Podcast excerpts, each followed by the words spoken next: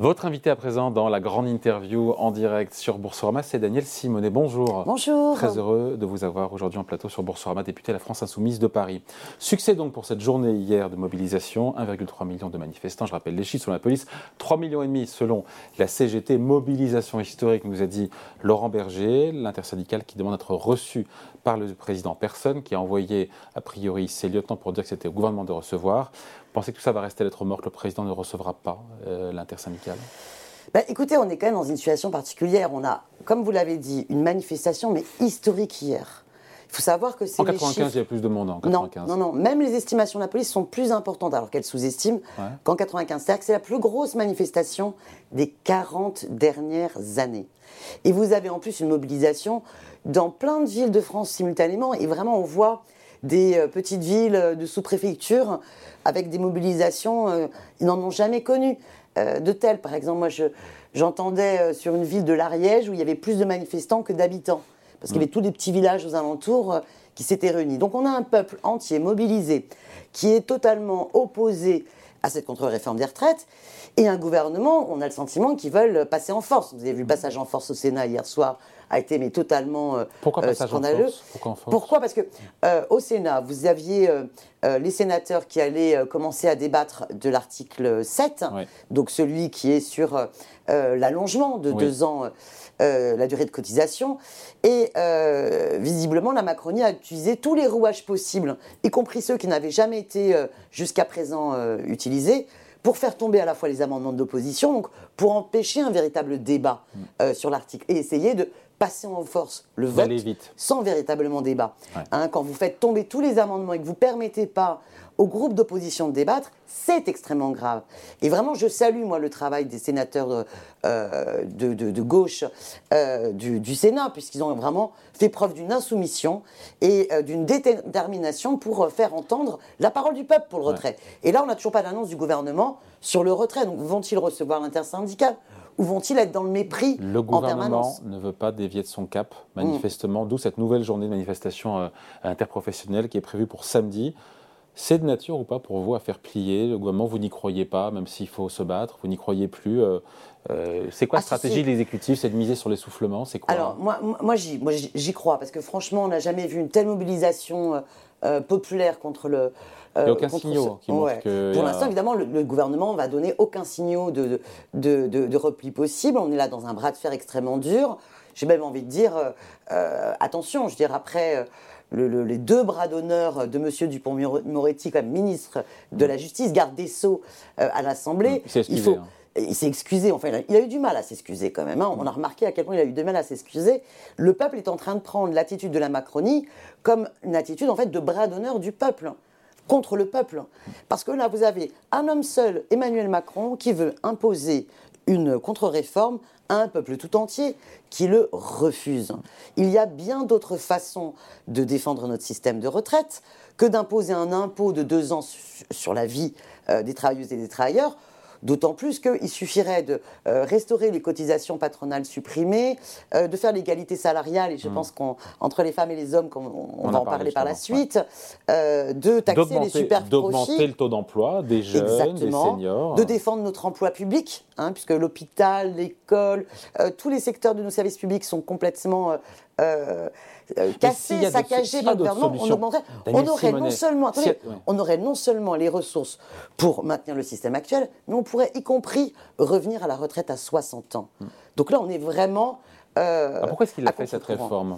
Alors, il l'a faite par, par aveuglement libéral, et à la fois parce que cet aveuglement libéral est aussi celui euh, des injonctions des institutions européennes, hein, qui veulent remettre en cause euh, les, les, les, les droits sociaux, les, les, les, les protections sociales, et puis parce qu'on voit la logique euh, finalement de, de, de cette droite libérale qu'incarne la Macronie, qui est en train de dealer avec L R, c'est finalement revenir... Euh, sur les demandes de Kessler. Vous savez, M. Kessler, qui était le, le patron du MEDEF il y a de ça quelques années, qui avait fait une grande déclaration Monsieur en disant... Kessler, patron oui, du MEDEF. Oui, un ancien patron du MEDEF, qui avait dit euh, il faut revenir sur l'ensemble des acquis du Conseil National de la Résistance. Pardonnez-moi, je vois de qui vous parlez, au patron du MEDEF, Kessler. Hein. Un ancien patron du MEDEF, okay. voilà, qui avait dit il faut remettre en cause l'ensemble des acquis ouais. du Conseil National de la Résistance. Ouais. Et c'est le programme libéral de casser euh, les droits des chômeurs, de casser euh, le système de protection sociale. Donc vraiment dit, c'est pour euh, équilibrer, avoir un système des retraites qui soit non plus déficitaire en deux mille trente, mais équilibré. Il y a d'autres moyens, en tout cas, d'y parvenir. Mais surtout hein. qu'en fait, en faisant ce système-là, Euh, ce qu'on fait des voisins européens, Espagne, Italie, Allemagne, et, qui ne sont pas des pays exotiques. Les, hein. les, les, les, les salariés et les syndicalistes disent surtout euh, empêchez euh, que ça se passe comme ça dans votre pays, parce que nous, on est en train de le payer très cher. Ce que, ce qu'occulte le gouvernement, euh, c'est que la Dares elle-même euh, montre que la réforme des retraites va provoquer finalement euh, quatre-vingt-dix mille chômeurs de plus, mmh. que ça, ça va peser au niveau des dépenses euh, d'assurance oui. chômage. Et même de santé. Et, Exactement, ça va avoir des conséquences en termes de santé et ça va avoir des conséquences sur la baisse des salaires. Euh, la Dares euh, dit exactement. La Dares dit quand vous avez quatre-vingt-dix mille chômeurs en plus et vous avez euh, un autre rapport qui fait même état de cent soixante-dix-sept mille, ça veut dire que l'augmentation du chômage crée une pression sur les salaires ah. et il pronostique une baisse de trois pour cent des salaires dans les dix prochaines années. Donc c'est vraiment une régression à, à tout niveau. En fait, qui est provoquée par cette ouais. réforme et qui ne permet pas de faire des économies. Ce qui permet de faire des économies, c'est de redistribuer les richesses. Aujourd'hui, elles sont fortement captées par les rémunérations des dividendes aux actionnaires qui explosent. Si vous taxez ne serait-ce qu'un petit peu euh, les super-profits et que vous donc complétez le financement des retraites, il y a déjà une espèce de taxation des super-profits euh, à l'initiative de l'Europe, non, déjà ? Oui, bon, enfin c'est, c'est très c'est faible, timide, hein, c'est, timide, mais... c'est extrêmement c'est timide. timide. Mais c'est sûr que... C'est une, la brèche suite... qui est ouverte, c'est une brèche qui est ouverte. La brèche est ouverte et il n'y a que la Macronie qui s'y oppose. Mais par exemple, moi je suis sur la mission d'enquête Uber Files. Vous prenez la question de l'ubérisation. Euh, si enfin on reconnaissait euh, ce qu'est en train de faire tous les tribunaux, les uns après les autres, et le Parlement de l'Union européenne, qui dit qu'il faut reconnaître la présomption de salariat.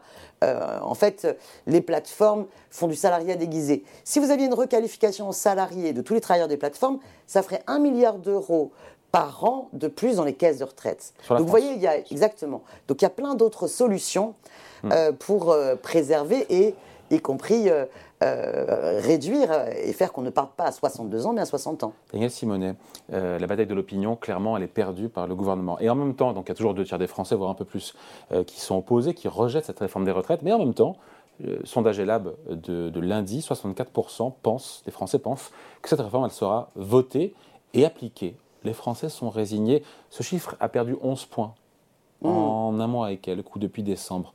Les Français sont un peu résignés, ils sont contre, mais alors, ils, finalement, c'est le scénario un petit peu de deux mille dix qui se profile. Très... Des manifestations, mais in fine, euh, un vote, une application de la réforme malgré la contestation. C'est quand même pas ça le scénario le plus crédible aujourd'hui, même si ce n'est pas celui que vous souhaitez. Hein, j'ai bien alors, compris. Non seulement ce n'est pas, c'est pas celui que je souhaite, mais je ne pense pas que ce soit le plus crédible. D'abord, on a eu dans l'histoire euh, d'autres moments, au moment du C P E oui. par exemple. Vous vous rappelez, ça s'appelait la susmulgation. Ah, je ne me souviens pas de ce magnifique mot. Eh ben, c'était, la loi était promulguée, mais était suspendue. On appelait ça une susmulgation. Ah, je ne me souviens, je me souviens pas de, de, de ce terme. Mais vous voyez qu'il a donc déjà été possible qu'à un moment donné, une loi soit adoptée oui. et qu'en fait, le gouvernement soit suspendu. Obligé de euh, revenir en arrière. Euh, attention, parce que là, le gouvernement, euh, à vouloir passer en force, euh, est en train de convaincre le peuple qu'on ne peut en aucun cas Euh, attendre quoi que ce soit de démocratique de la part de ce gouvernement. Donc, en termes de rupture euh, et de mépris d'un pouvoir et de l'expression de sa souveraineté euh, du peuple, euh, c'est extrêmement grave comme crise politique. Là, le gouvernement euh, se prépare, s'il s'obstine à ne pas retirer, à une crise politique majeure dans le pays. Donc, vraiment, la porte de sortie, c'est de retirer le texte. C'est de retirer le texte et d'entendre que ce qui ne flanchit pas dans l'opinion, c'est le rejet du texte et le soutien aux mobilisations. Quand vous voyez les sondages qui oui. montrent un soutien énorme oui. euh, à la grève, au blocage du pays, alors qu'on sait que euh, c'est quand même plus les petites gens qui, qui le payent. Oui. D'abord parce que quand on fait grève, les, euh, on perd des journées de salaire et oui. c'est extrêmement dur dans le contexte d'inflation, hein, avec ce gouvernement qui fait rien pour bloquer les prix. Euh, mais en plus, on sait que les conséquences indirectes, Euh, j'ai les problèmes de déplacement, de, de transport, les difficultés d'accès à l'essence. Bon, tout ça, ce sont euh, le peuple qui va le payer, il le sait, mais il est prêt à assumer cela pour euh, exiger du gouvernement qu'il retire son texte de loi. Ouais. Le calendrier dans les prochains jours, il va s'accélérer, Danielle Simonnet. L'examen du projet de loi se poursuit, on le sait bien, il avance au Sénat. Il pourrait, mais je pense sous votre contrôle, si j'ai bien compris, être adopté d'ici dimanche par le Sénat, par la Chambre haute, et un vote des deux chambres pour intervenir, c'est le quinze ou le seize mars. C'est ça, et là on se dit, Si les députés républicains, euh, s'il n'y a pas trop de défection, l'affaire serait entendue le quinze ou le seize mars?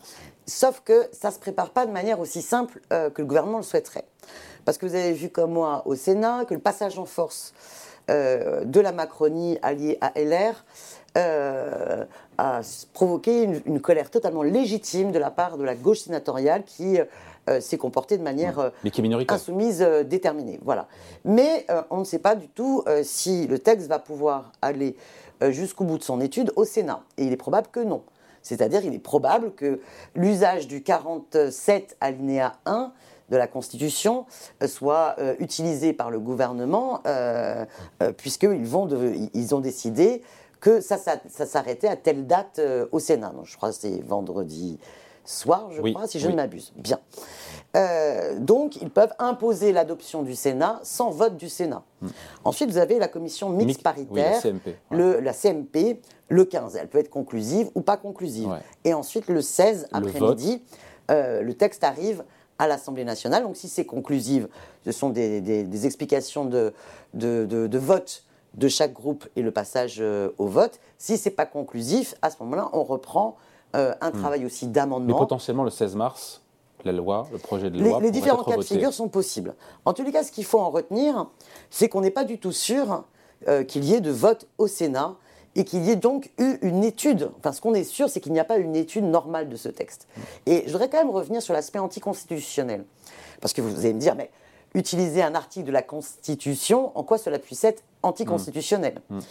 L'article quarante-sept alinéa un est valable pour les textes budgétaires pour garantir une continuité en fait euh, des capacités de financement de l'État. Ouais, ouais. En gros, un projet de loi de la sécurité sociale doit être voté avant le trente et un décembre, bah parce que sinon on ne peut pas euh, partir pour les dépenses. Pareil pour un budget de l'État. Mmh. Or là, même si le, le, le cavalier de, ce, de, de la réforme des retraites est un projet de loi de finances de la sécurité sociale, on Son sait objet, qu'il y a absolument... Ouais. Pas de problème de continuité de financement de l'État. Non.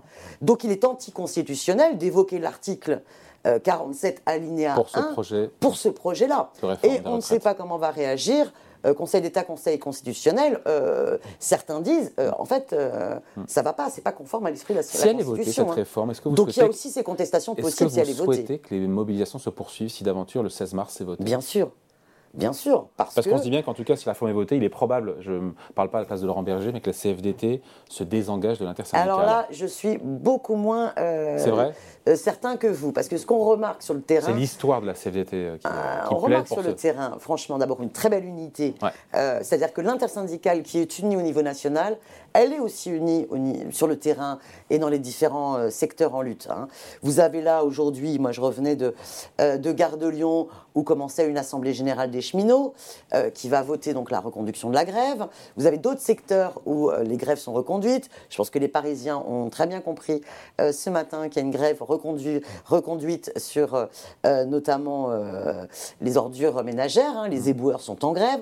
Donc cette situation euh, va, va, va se prolonger. Et euh, la C F D T, elle a l'air quand même bien déterminée. Hein. Mmh. Donc, ça n'est pas du tout certain que si le texte est adopté, comme le souhaiterait la, ma- la Macronie, euh, certains rentrent chez eux. Non, la colère, elle est là. Et on a déjà gagné par le passé, notamment lors du C P E, eh bien, j'arrive pas à me mémoriser votre nom la magique. La susmulgation. La susmulgation. Promulgation euh, et suspension. De, de, de la loi. Donc, nous sommes dans cette bataille-là et nous sommes déterminés. Bon, euh, à supposer encore une fois que ce soit voté, il devient de facto le président de la République, un président de droite, puisqu'il leur a fait passer sa réforme avec les Républicains. Je pense qu'il l'a toujours été. Sa politique a toujours été une politique libérale, de satisfaction, enfin, pour le grand bonheur euh, du patronat, des actionnaires, de l'ubérisation. Enfin, c'est la, la start-up nation. Je veux dire, il n'a pas, euh, il n'a pas permis un seul progrès social dans ce pays. Et euh, par ailleurs, il sera donc, enfin, il est vraiment le président de la dérive autoritaire, du mépris démocratique, du mépris du parlementarisme, du mépris du peuple. Et là, franchement, quand on est dans une crise politique comme celle-ci, soit on retire, soit on fait un référendum ou une dissolution de l'Assemblée nationale. Mais passer en force pour passer en force, alors que c'est totalement impopulaire, alors qu'on a démonté tous les, les, man- tous les mensonges. Ce ne serait pas du quarante-neuf trois, parce qu'il y aurait les voix de la droite qui lui permettraient, qui lui permettraient de faire passer son projet enfin, de loi. C'est un passage en force. Vous avez bien vu que tous les articles n'ont pas été débattus, mmh. euh, qu'ils ont euh, utilisé ce véhicule pour justement euh, contenir dans le temps et faire à, à marche forcée cette contre-réforme. Et ils le feraient en plus en piétinant, y compris la Constitution. C'est extrêmement grave. Daniel. Donc déni démocratique, déni social, mensonge au peuple. Parce que vraiment, tout, ce, tout leur argumentaire est basé sur une succession de mensonges hein, sur, euh, pour les femmes, sur les carrières longues, sur les mille deux cents euros. Bon. Les femmes, parlons-en, ce jour euh, international. Non, ce n'est pas le jour de la femme, c'est le jour du droit des femmes. C'est la journée, euh, voilà, c'est la journée, euh, journée de lutte internationale pour les droits des femmes. Exactement. Euh, quel regard vous portez sur la loi Rixain ? Votée en décembre deux mille vingt et un, qui impose des quotas de femmes dirigeantes euh, dans les entreprises. Ça a marché avec la loi Copé-Zimmermann, qui a fait de la France, pour les conseils d'administration, euh, quasiment un exemple. En tout cas, on est très en pointe et très en vogue là-dessus. Est-ce que ça pourrait être aussi efficace dans les organes de direction euh, plus bas dans la pyramide euh, au niveau de l'entreprise ? Bah écoutez, d'abord, euh, ce qu'il faut regarder en termes de bilan, c'est que euh, cette loi, les index, enfin, je veux dire, la situation... Là, je parle des index, voilà. Je parle vraiment de la loi, la loi, la loi Rixain. Euh, franchement, la situation... Qui prévoit pour deux mille vingt-sept, des, encore une fois, des taux minimum de trente pour cent, j'ai plus ça en tête, de femmes, ou quarante pour cent d'ici à deux mille trente. Moi, vous savez, c'est la parité. Il faut la parité partout. Voilà. Il n'y a absolument pas la parité dans les hautes instances, dans les conseils d'administration, mais y compris dans la fonction publique. Vous prenez, par exemple, euh, l'éducation nationale. Une profession, enfin, tous les métiers de l'éducation nationale sont majoritairement exercés par des femmes. Puis quand vous allez au niveau des corps d'inspection, vous avez une bascule, une majorité d'hommes. Voilà.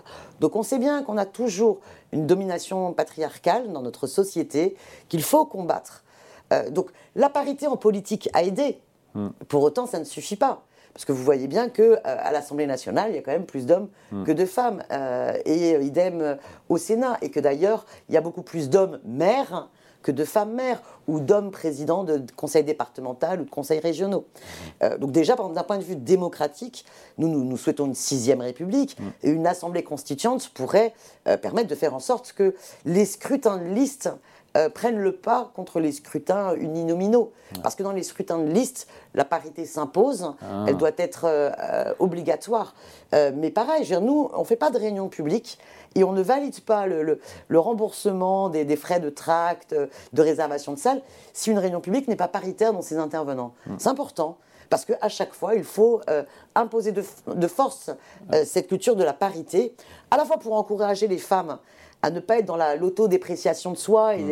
et, et souvent se dire non, tel homme est mieux placé que moi mmh. pour intervenir ou pour prendre la responsabilité, et à la fois pour contraindre les hommes à laisser la Donc place. Donc vous êtes pour les quotas parce qu'il n'y a que ça qui marche. C'est la parité. Moi, voilà. Je suis pour la parité. Voilà. Voilà. Maintenant, la question salariale, c'est autre chose.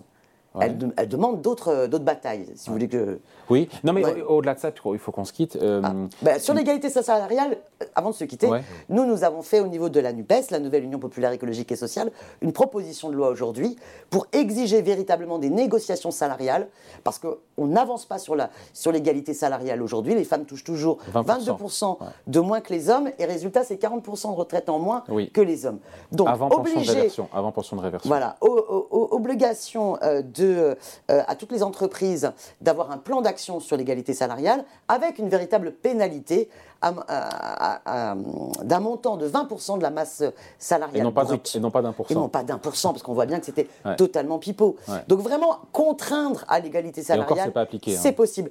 Et vous savez quoi ? Ça ramènerait huit milliards d'euros dans les caisses euh, de retraite. Ça ferait du bien. C'est énorme. Ouais. Juste, euh, et on se quitte là-dessus, le gouvernement qui lance aujourd'hui un nouveau plan d'égalité entre les hommes et les femmes, qui est présenté en Conseil des ministres, lutte contre les violences faites aux femmes, mais il y a prise en charge de leur santé, renforcement de l'égalité professionnelle et économique, une centaine de mesures très diverses pour un coût quand même de deux virgule quatre milliards d'euros en deux mille vingt-trois.